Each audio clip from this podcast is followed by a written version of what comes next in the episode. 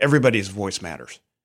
Everybody counts in this in this world, and uh, you know when you're doing advocacy for this industry, you got to make certain that uh, you're counting everybody. And I'll put any one of our members before a senator, a House member, even at the White House, uh, small, medium, large, doesn't matter.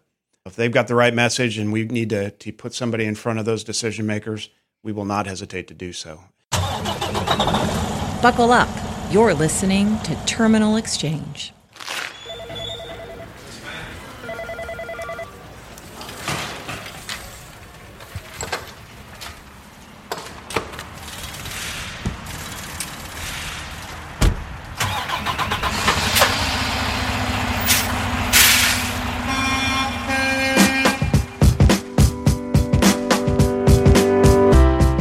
Everyone, I'm Philip Adams, and we have made it to episode 50 of Terminal Exchange.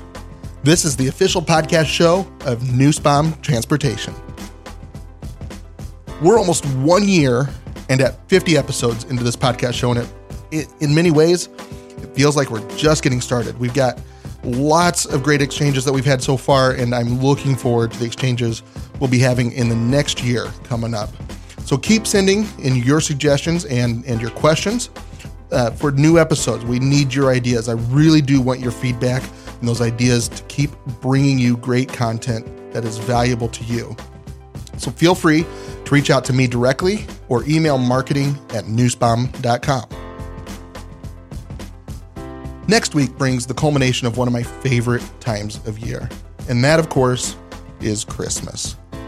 I think we'd be remiss if we didn't have a special episode dedicated to the holiday and celebration around the birth of Jesus.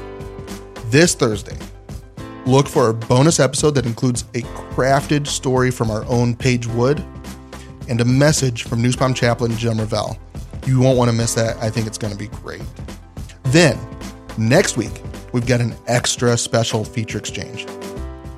Now, instead of that episode dropping on our typical Tuesday, which would be Christmas Eve, we're delivering a special present a day earlier on Monday, December 23rd, right directly to your podcast player. We'll be talking to the jolly man himself, the guy with the sleigh, Santa Claus. You may not know this already, but Santa Claus works right here at Nussbaum. How, you ask? Well, you'll just have to listen to our interview with him next week. But this week, we are honored to have the president of the American Trucking Association, Chris Spear, join us for this milestone episode. Thank you to everyone who sent in their questions and topics of discussion for Mr. Spear. I know we weren't able to get to everything, but I hope you'll appreciate the great conversation we had and the insight that Chris provides on the difficult task of lobbying in Washington and working to represent the trucking industry. It's a tough job, and I, for one, do appreciate the work Mr. Spear and the ATA are doing for the industry. To learn more about the American Trucking Association, navigate your browser to www.trucking.org. That's www.trucking.org. And once there, you can find more information about the issues you're passionate about and how you can make your voice heard in Washington. Now, without any further ado, here is our exchange with the president of the American Trucking Association, Chris Spear.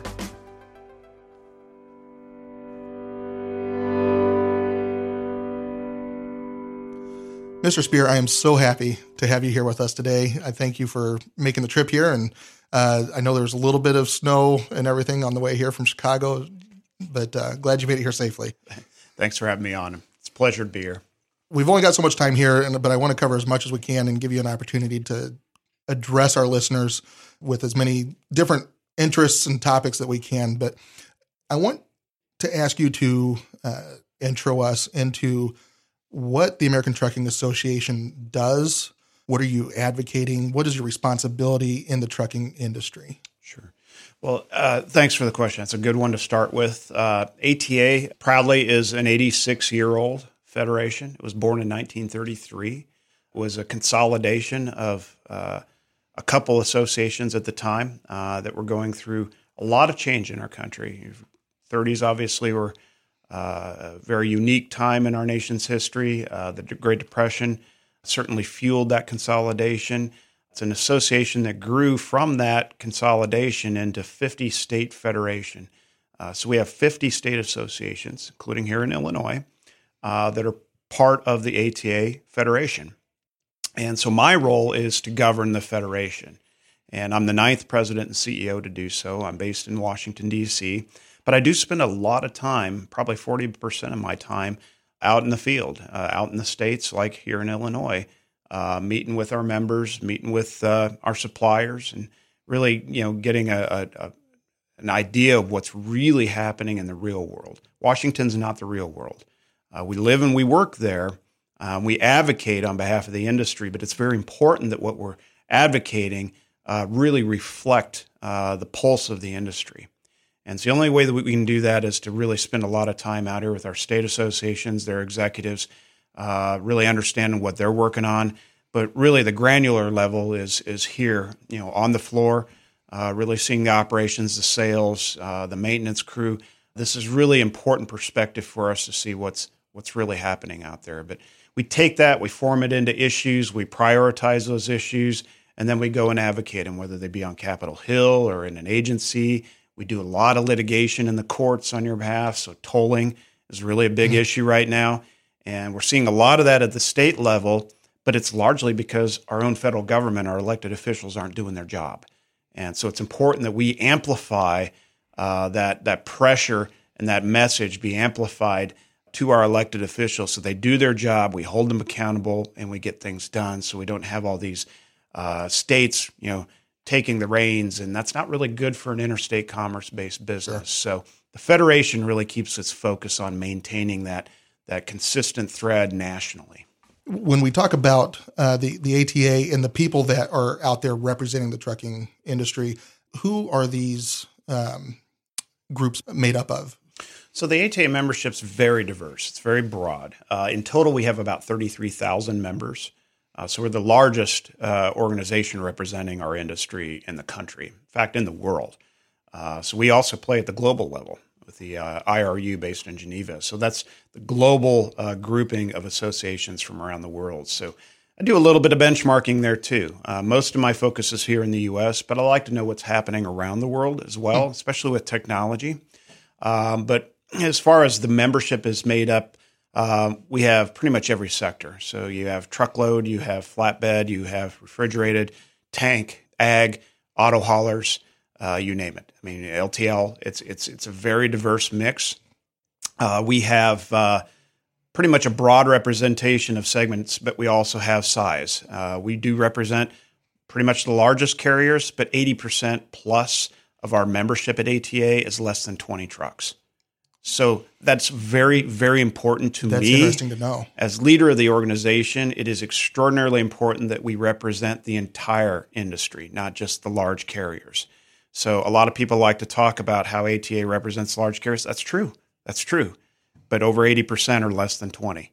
And I like the mom and pop shop because most of those large companies started with one truck. Mm-hmm. And I can name several of them including this company. Exactly. So if you look at uh, the growth over the years, the companies that have done well are family run. They have a family focus. Nussbaum has a tremendous pedigree, great story, but they're not alone. And it's important when you're advocating in Washington, D.C., that you use the biggest arrow in your quiver. What is that for ATA? That's reach. We have members in every state and every congressional district in the United States. So if you take just one segment of the industry, you're limiting your ability to influence outcomes that benefit our industry, that grow our industry. But at ATA, I represent all the segments, large, medium, mm-hmm. and small as well. And so when I go in and we're advocating, say, a piece of legislation in the House of Representatives, I pretty much can, if I've got a member of the House that's on the fence, hasn't taken a position, and let's just say UPS or FedEx, you know, two of the largest in the country, don't have a presence in that con- congressperson's district, it's that usually that 20 truck member that does, and they have a relationship hmm. there. And they're the ones that are able to pick up the phone and make that ask. We do it all the time, but it, it has an empowering effect when it's coming from a constituent, a voter, and an employer. That's a really key elements to getting things done that benefit our industry. So our membership is extremely important. The diversity is very important. It also comes with a catch. Um, we can eat our own. very much in this industry. You pick a particular issue, you'll find others in the industry that don't like what you're doing. So you have to govern the ATA by picking an agenda and issue set that hopefully benefits everybody, like tax reform or infrastructure or trade, yeah. workforce development. These are things, no matter your size or, your, or what part of the industry you're working, uh, they're, they're universally applicable. So we try to really focus on the broad diversity and an agenda that aligns perfectly with that as much as possible. Yeah. Yeah. And I think that's interesting, just that you've got such a large sector of your membership that is these small companies. And like you said, we started out small. In fact, we've doubled in size in just the last handful of years, realistically. And um, knowing that you know you are interested in those parties as well is, is important. Yeah, coming to Nussbaum, it, it, it, brings back hometown memories. I, I was born and raised in Nebraska, town of 1500. It's a farm town. My mom mm-hmm. worked at the bank. The bank made all the loans to all the, the farming community. Everybody that I went to school with was very few were actually in our, our town of Auburn, Nebraska. They were all in, you know connected to the family farm. So you know, I grew up in that environment, and everybody's voice matters. Everybody counts in this in this world, and uh, you know, when you're doing advocacy for this industry, you got to make certain that uh, you're counting everybody. And I'll put any one of our members before a senator, a House member, even at the White House, uh, small, medium, large, doesn't matter. If they've got the right message and we need to, to put somebody in front of those decision makers, we will not hesitate to do so. It really tells a story of who we are and why we matter. We're one in 16 jobs in the United States is trucking related. Yeah. Wow. Top job in 29 states is a truck driver. And we're moving 71% of the freight in this country. We are a massive industry uh, in terms of our economy and jobs. We're the catalyst for growth. This country cannot do anything without trucking. And that message, that story, has to be told at the highest level and it has to be told by everybody, not just large carriers. It's got to be told by, you know, the mom and pop, you know, trucking companies in, in uh, the most rural congressional district in the country. They have a voice too. And ATA has a home for that. So as you are, as the ATA, uh, going and, and, lobbying for different interests, different mm. issues, how are you separating emotion from the facts, the data, yeah. and, and still trying to help make good policies new and, and regulations? Well, I think holding everybody accountable is important. Um, let's just take, for instance, Congress. Uh, there's no shortage of drama, theater, emotion. Um, it's an abundance. Uh, it's it's a it's a price commodity in in, in uh, no Washington D.C. No doubt. And we have an obligation, though, as your federation, to navigate that. And it starts with understanding your environment. And it's no different than any business. You have a competitive understanding. You know your landscape. You know the headwinds. You know the things it's going to take to grow your company, and the direction that you want to take it. That's no different in Washington we're not a business, we're an association, but we represent business and we have to have that business mindset. So I really push my staff hard to always benchmark and understand the environment we're trying to navigate. And there's probably no more complicated environment to do that in than Washington because a lot of it is politically driven. The upside for trucking is that our story isn't a Republican or Democrat story, it's an American story, mm-hmm. it's a success story and it's one that should appeal to anybody. So you know, we're not catering to uh, one party or the other. The House and Senate right now are so evenly divided. It's more of a working majority, not a voting majority. And so you have to go the extra mile to convince both sides of the political spectrum that what you are seeking, what you're advocating, matters to them. So, you know, we, we have a lot of people from those states, from those districts, come to Washington. Almost every week they're in session. We call them calls on Washington. Mm-hmm. And we take them to the Hill. We put you all, real people from outside Washington that work in the real world, our world, in front of these decision makers to tell that story. And that really helps break down those walls. And they begin to form a trust and an understanding of what we're advocating uh, that they can trust us. We're a good partner. What we're telling them is data driven. It's not emotion. It's it's real world stuff, and we lead with safety. We lead with data, and we put real people out there that are working hard every day to put food on the table. Um, these are honest people in our industry, and they deserve a voice. And if we position that correctly, it's very compelling. And we've seen the reaction that we get from you know the majority leader in the Senate, a Republican, Mitch McConnell, to the the House Speaker, Nancy Pelosi, a Democrat. It really appeals to both. Infrastructure, roads and bridges aren't Republican or Democrat. We all drive on them. We have something in this for everybody. Mm-hmm. It should never be a politicized issue. How has it gotten to that point? So that responsibility is on us. If we don't amplify that message and, and tell our story, then uh, we're undermining our own ability to grow long term in a safe and responsible way. So, take issues like trade. Um, trade is not a, a, partisan issue. We all want free and fair trade, and we lobbied the ATA hard for USMCA.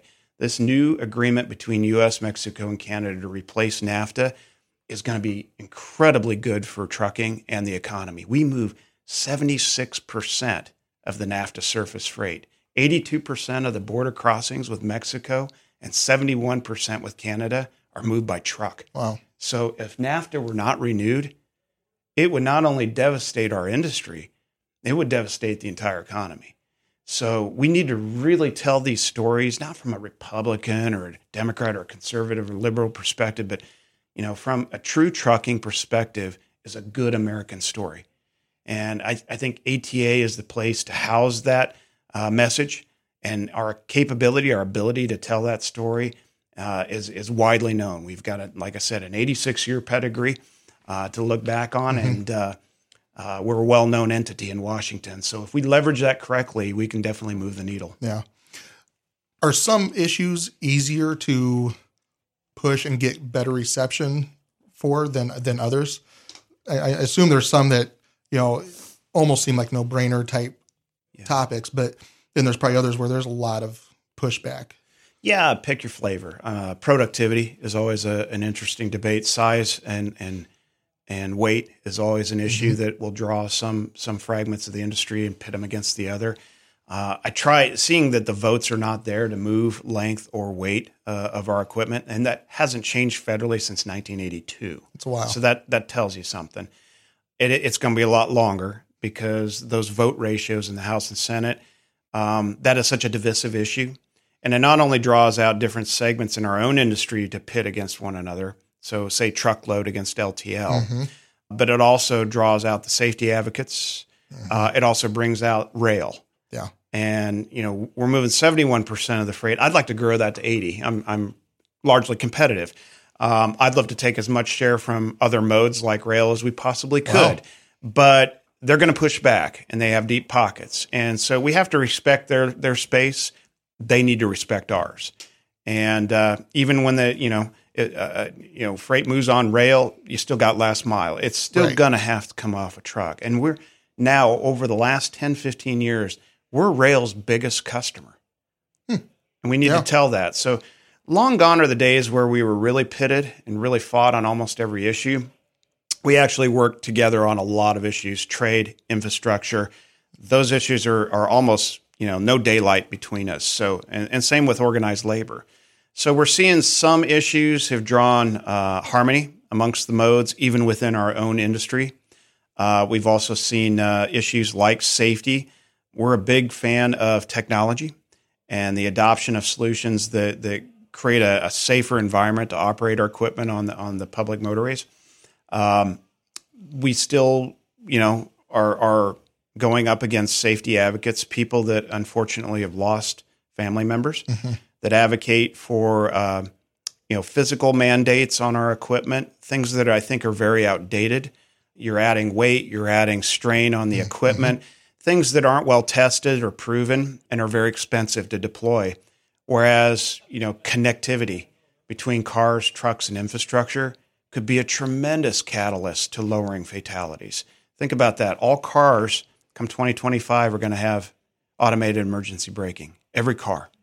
And if that car is is communicating with that truck or infrastructure, and if the driver's speeding or texting and not paying attention, the car will see that mm-hmm. and brake.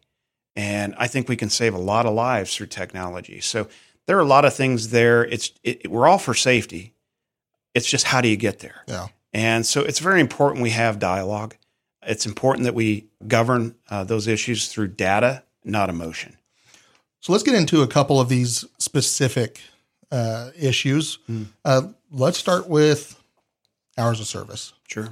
Uh, I think I've had comments back when I, I, asked for some feedback here, and I had some that they're going way back into old days. I was like, we're, we're, we're too far gone for some of that. Yeah. We're, we are where we are now. But I think one of the biggest things is probably just some flexibility in the current rules right. in there. Uh, think about, uh, you know, 30, the 30 minute break. That's a newer one uh, that, you know, a couple years ago went, went into effect. Uh, the ability to maybe move that around a little bit different, not have to be in the first eight.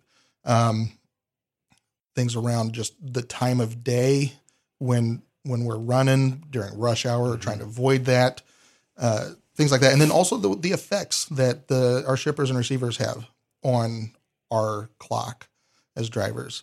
Uh, that they are, if they hold us up, and we've been there for five hours, we're talking detention time. Yeah, I haven't been doing anything for five six hours, but my clock is up, and now I'm being forced to move off the lot because they're not letting me sit there, and yeah. I could have already started my ten hour reset here, and now I'm moving and I'm back at square one. Sure. So, what are some of the specifics? What are some of the different flexibility things that you guys are working on, and what's well, happening right now? Two things come to mind. It's a great question. It's a very complicated issue, uh, but it's also a very important issue. One, I think hours of service is important from a safety point of view that the people operate the equipment are rested and regulated in a way that that uh, puts safety first, not just themselves, but the motoring public. That's good for everybody, and we should always lead with that. The second piece of, of these rules has to be based on common sense. Okay, and that's where we get into the flexibility discussion and so mm-hmm. on. Uh, it, the regulations cannot be written by by people sitting in windowless cubicles in Washington D.C. that have never been in a truck, they don't understand our industry, and they write these rules from the perspective of safety. But it's it's more driven on on uh, perspectives that are completely misaligned with how our business works. And so that real world perspective is very important, which is why ATA has been the leader in terms of driving the uh, comments submitted to these real changes. Uh, we draw off of ATRI data. Uh, there's no better data source in the country than the American Transportation Research Institute. Uh, it's member funded, it's free data. Half of their budget is funded in partnership with DOT. So it's not tainted. It's extremely good, clean data that reflects that reality. Uh, they pulse not just our carriers, but our drivers. And those surveys, those research projects that they produce are contributing factors into how we shape a comment on a particular element of an hour service rule. So there's there's five pieces right now that are uh, that are we're out for comment. The comment period's closed.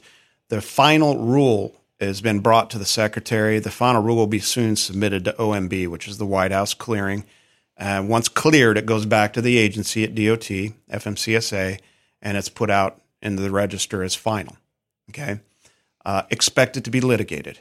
There isn't a rule mm-hmm. that's controversial that doesn't get litigated. Right. Some element of it will be. Um, of the five elements, you've got the 30 minute rest break, the short haul, uh, the mm-hmm. adverse weather conditions, yep. you have the split sleeper, yep. and you have the 14 hour piece of it. I would say, just from my perspective and watching the evolution of this rule uh, go toward final, I would say that last piece, the 14 hour uh, change, I think that's probably going to drop. That's going to be, it might be a pilot, would be my sense. Um, I could see him. I don't think there's enough data there to justify that provision. It will get litigated if there is an absence of data in the rulemaking mm-hmm. process. And I don't think the agency wants that to happen. But they do see merit. There's flexibility in there. I think the independent drivers like that provision as well. They voiced concern, but they haven't really brought a lot of data to the table to justify it. So, if anything, rather than dropping it, seeing it put out as a pilot would probably be a good solution. Let's develop that provision. Let's let's inject some real world certainty and some data around it and then you can make it into the rulemaking later on. Uh, I see the split sleeper berth. I see the the short haul. Uh, the adverse weather conditions, the 30 minute rest break will be interesting to see what they do with that. It's always been a contentious issue. Um, when people want to take their break, they should be allowed to take their break. And there's the flexibility, uh, you know, debate within that. Um, you know, out of any of the other fi- of the five, I'd say short haul. I've heard a lot about capacity and the impact that that can have uh, if it's not done correctly. You know, of the proposal, I still think a lot of work needs to be done on detention time.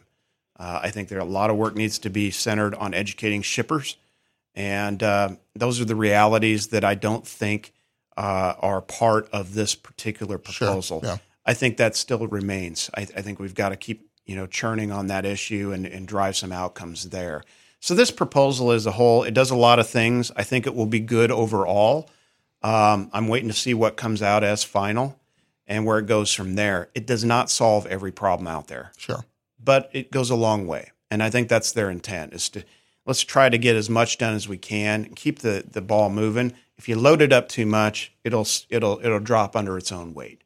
So I'm optimistic. I think it'll be a pretty good proposal overall. I think it's generated a lot of comments, uh, not just ATA, but our members weighed in heavily, and uh, we're looking forward to seeing the final product. Yeah. The end of this year, ELDs, the end of AOBRDs, that's all happening, right? Um, your perspective, how has that affected the industry as a whole? Is, is it is it positive? I know some are going to say there's negatives. There's people that are naysayers about it. I, for one, I think it's a good thing. It's reality at this point, and that it there's no more fudging on your logbooks. that can't happen. That's right. But uh, from where you've been sitting, have you been getting more and more feedback on that? Oh, sure. I mean, we were at the center of the, the debate all along, and I inherited this issue. Uh, let's dial back. Um, when um, uh, MAP 21 was put forth, it actually mandated this in Congress. And mindful of the fact that was a Republican Congress, House and Senate. okay. And they passed it three times. Three times it got passed, not just uh, MAP 21, but in the FAST Act, the current highway bill and uh, as well as the uh, appropriations bill that funds the DOT. So three times it was sent to the president and signed into law. Yet it got litigated for several years. Courts ruled this is law of the land. It's going to go forward. ATA was an advocate from the beginning on this, and uh, we had an administration change. Trump administration came in. Uh, direction came out to all departments, including DOT, to reduce the regulatory burden. This was one of those that were up for discussion a couple years ago.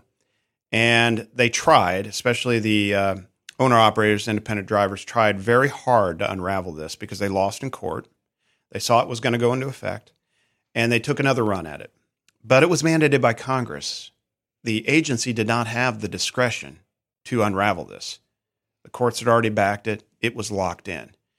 Uh, they did take a run at it in the House. Uh, we beat it. We, ATA, lobbied hard in favor of it by over 70 votes and uh, retained the rule. And that was really the last shot they had at overturning this. So it is law of the land. It is good for safety. CVSA reports 99% compliance uh, with hours of service.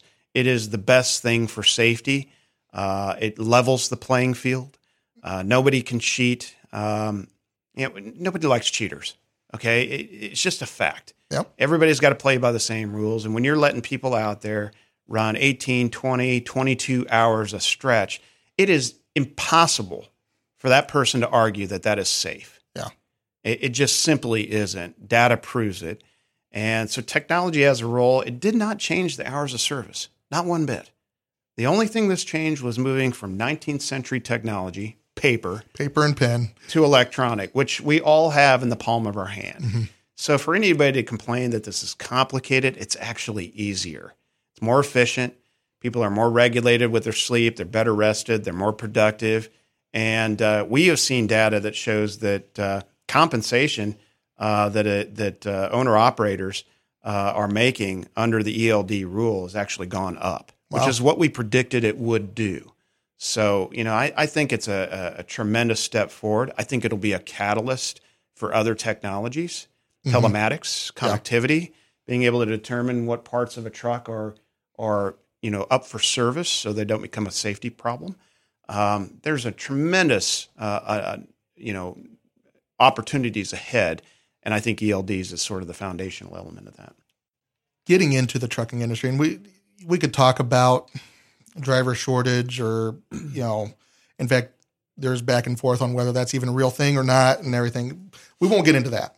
Happy to, if you want. but but ease of entry into the industry, though, we're moving into requirements for for trucking school, uh, and and and having to do that. Do, do you expect, and are you pushing for any other changes, you know, modifications to that uh, new policy? Sure. Well, the shortage in general, it, I, I, will will just say in the outset, sure. it's real. It's real. It's felt. We track it. It's real data. Uh, we report on it. ATRI reports on it. Bureau of Labor Stat- uh, Statistics reports on it federally.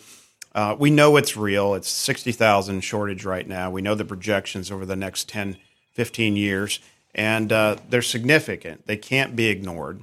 And um, I came into this job uh, almost four years ago, and issues like this really caught my attention. I, am a product of, of labor issues. I, I ran the labor committee in the Senate and I went over as Assistant Secretary of Labor under Elaine Chao, who's now the DOT Secretary. So I did a four year stint doing labor issues. So workforce development is something I'm very passionate about.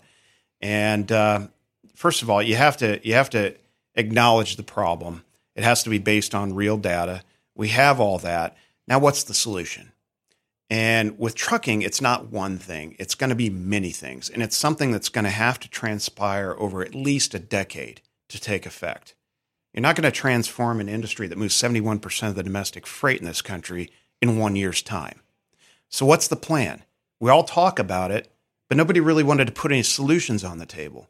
I said, when you have a problem like this, or with marijuana being legalized, or any issue, uh, independent contractors and the uh, unraveling of that definition, when you see things like that, like automation, we have to have structure at ATA and we have to, meaning committees, we have to have members on those committees developing policy platforms that we in turns can take and advocate, whether they be in Congress, an agency, or at the state level, or in court.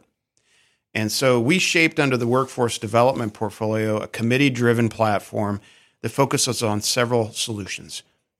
One, obviously, I think to everybody, including this company, is hiring of veterans and exiting service people. It's the right thing to do. And companies across the country, large, medium, and small, Absolutely. do it. And we're going to continue to do that.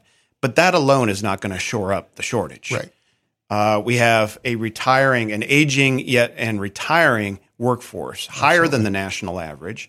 And as they exit, if you are not supplementing that exiting workforce with younger generation of, of talent, we're going to really, you know, find uh, pressure being put on our industry to perform, or other modes will take share from us, which we can't allow that to happen.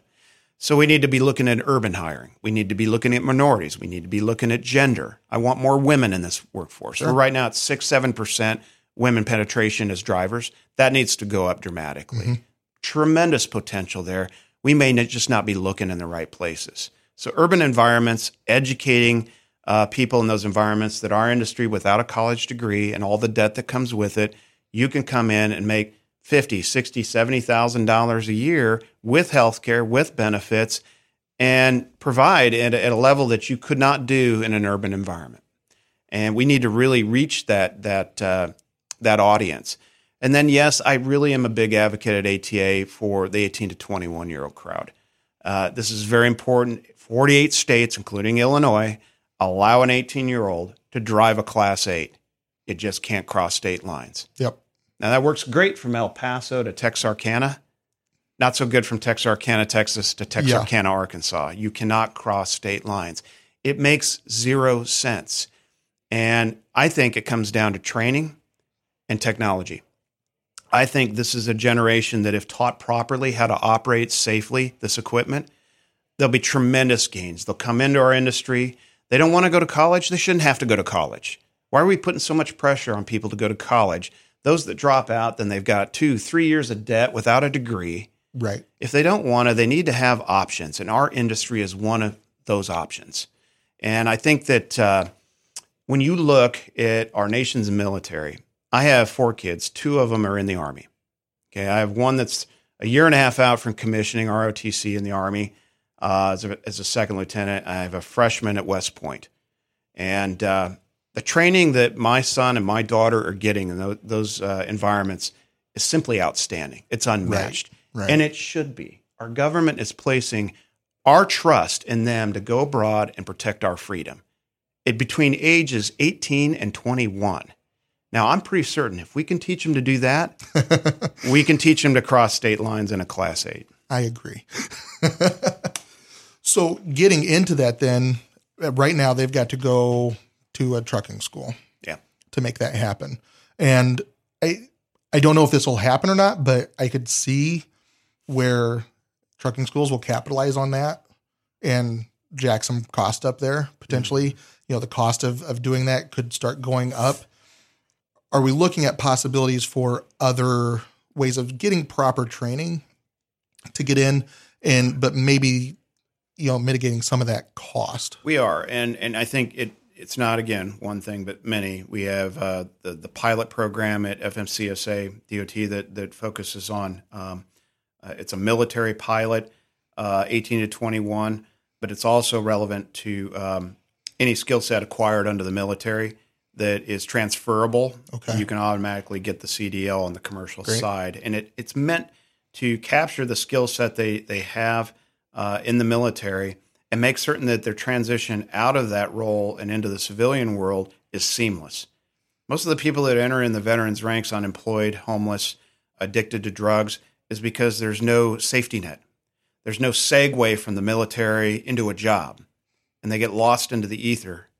And that's just a shame. That's a shame on everybody so. in the country should be involved and focused on making certain that that net is there our industry is one of those nets that can catch these mm-hmm. folks, give them a job, give them direction, and make that transition seamless. So the DOT is working very closely to ensure that those skills are transferable. They're now uh, applying that to 18 to 21, and now they're looking at expanding that pilot to 18 21 non military. So I think also apprenticeships are an area where we need to look at uh, how mm-hmm. training skills can uh, shed costs but acquire training uh, in a controlled environment that makes folks qualified and skilled to do this job. So I think we need to look differently at how we do it from a workforce development point of view. And I like the fact that our industry, this association, ATA, and, and the government are working hand in glove to make that happen. So I want to move on to uh, kind of a big topic on litigation. Oh, yeah. Uh, these nuclear verdicts. Issue de jour, yeah. And uh, look, I mean, if you drive between Indy and, and, here, we see it all the time. You got the hammer. The I hammer. mean, it's it's all over the place, right? It, just lawsuit happy. And first, I'm going to ask, why is it that the trucking industry is such a huge target for these lawyers? What what what makes us such a big target there? Well, the plaintiff's bar is a business. Okay, they're not out to, to represent victims. Okay, that's a front. This is a business. This is a business where they go after deep pockets, so to speak. Um, we've seen it uh, time and time again with the medical industry, not just pharmaceuticals, but device manufacturers. This is the reason our health insurance costs are so sky high. Mm-hmm. It's because the plaintiff's bar has litigated them uh, into a hole, and we, as those that have to have insurance, have to pay higher premiums because of it. So it's it's largely driven by the plaintiffs bar. And now they see our industry as the next, you know, medical cash cow. And if we do not organize as an industry by all sectors, large, medium, and small, our state associations, our federation, and step up and and and tell the story of what's really happening. Guys like the Hammer that have these multi-million dollar ad campaigns on these massive bulletin boards, I mean, he is putting people out of work to buy jets, yachts, pad their own pockets. I, I, I am at a loss for how that is good for our country, let alone our industry. This is a hardworking, family oriented business. These are people that they're putting food on the table, and these trial lawyers are coming in and, and, and taking their job away, their livelihood. That's, that is plain and simple as it gets when you see uh, these nuclear verdicts, and I can cite multiple instances, the one I cite frequently is the Werner case down in Texas, 2014. Driver with a mentor in the truck, adverse conditions, wet, but going 25 miles an hour under the speed limit. And a vehicle crosses over the median of the interstate into the oncoming lane and strikes the truck. And yet the driver is able to bring it to a controlled stop after the collision. The state trooper on scene didn't even issue a ticket to the driver because it was obvious who was at fault. Mm-hmm. Yet the jury awarded $90 million to the, to the family of the vehicle. How does that happen? It, it is the, the model that the plaintiff's bar has developed is gaining sympathy within a jury. They pick environments that have jury makeups that will be much more sympathetic to the victims rather than the company. And they purposely demonize our companies and our drivers as the responsible party. And because we have deep pockets, we're able then to, according to the jury reward, give these astronomical amounts to victims, whether it's their fault or not. Mm-hmm. And that's where technology's got to come into play. We've got to have cameras to capture that. To Was there camera in play in this situation? I believe so. Okay. I, am not familiar if it was. It's still being litigated. Uh, and it, here's the deal, though: ninety million dollars probably not going to be ninety million dollars. They're going to get a settlement. They're going to have to litigate it toward a settlement. So they're on appeal, get a settlement. They're probably still going to spend several million dollars, not just on the settlement, but mm-hmm. to litigate it to that point. That's money that can go to driver pay, benefits, better equipment, technology. Yeah, we're padding the pockets of trial lawyers. That story has got to be told because in the end, it's it's not just our industry and people getting put out of work. The prices that people pay for everything they buy, from coffee to food to clothing, is going to go up. Those right. costs will eventually get passed on to consumers, and they need to get loud. So I think upstream, downstream, trucking has to be the glue in terms of driving a tort reform, legal reform agenda. And so in our annual meeting two months ago in California, we launched this, and it's going to be at a minimum a 10 year initiative. It's going to be federal and state. It's going to be a block and tackle strategy on Capitol Hill where the votes aren't there to reform, but we can definitely put the brakes on anything coming down the pipe that will okay. hurt us. Then our focus shifts to the state level, picking states that have a good makeup politically, governor, state houses that can get a majority vote for a very robust, comprehensive tort reform bill passed, and then take it state to state to state. And we're not going to get every state, California, New Jersey. I mean, that's the breeding ground of all bad policy. But if we can get a majority of the states out there, we create a better environment for trucking and for our future. And if ATA does not lead, we're going to be reacting as an industry, and this could be, in, uh, it will impede our ability to grow mm-hmm. long term. And so I look at it as the head of the association as our responsibility to be that voice, to coordinate that strategy, and to drive that outcome. Yeah, and and there is, I know there's lots of data out there to yeah. back up our industry and how much truly at fault any of these incidents are and how safe truly the professional drivers are versus right. I met in indianapolis uh, last month with roughly 15 insurance companies and a number of them are members of ata so eh, talk about the diversity. But there's a good starting point. Right now we're going to spend the first year of this strategy developing the foundation. You've got to have data Okay, that's key. So you're spot on right. And who's got that data? Insurance companies. And don't sit there and tell me that it's proprietary because I'm pretty sure that your customers are not going to want to hear that when it comes down to tort reform, legal reform.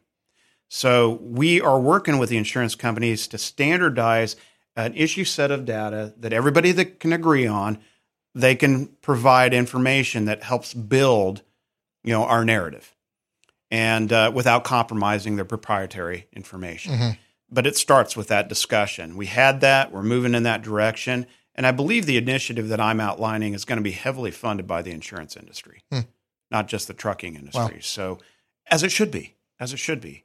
They have as much to, at stake here as anybody. Sure, sure. Uh, and look at it from the medical side. So we, we, we, we've seen this happen before. I don't want to go down that path. So we're going to be very proactive and aggressive in dealing with all stakeholders to get our message right. Excellent. Well, I want to go ahead and get close to wrapping this up. Sure. So, Chris, if you would share with uh, so our listening audience here is largely drivers. Mm-hmm. Leave them with uh, something that uh, encouragement of what they mean to this country, to this uh, economy. You've mentioned it already throughout as we've been talking here, but ha- how would you leave that out? Well, regardless of your political stripes, um, I'll cite a line from the president um, that he shared with uh, the ATA and our drivers at a rally in Harrisburg, Pennsylvania a year ago. He called our drivers heroes. And I don't think I can uh, come up with a better adjective for for our drivers, for our technicians, for our people that are that are day in and day out making this happen than that. You're all heroes. And uh, without you, our economy, our nation w- would be able to compete globally. We are the glue, we are the catalyst. And it's a great story, and you're helping us tell it day in and day out. So I don't lose sight of that. I, I, I commend our workforce because they really are the, the, the reasons uh, our country is great. So I like to point that out that that comment came from an event we sponsored. We're playing we're hitting way above our weight now. We're playing at a level we've never played before.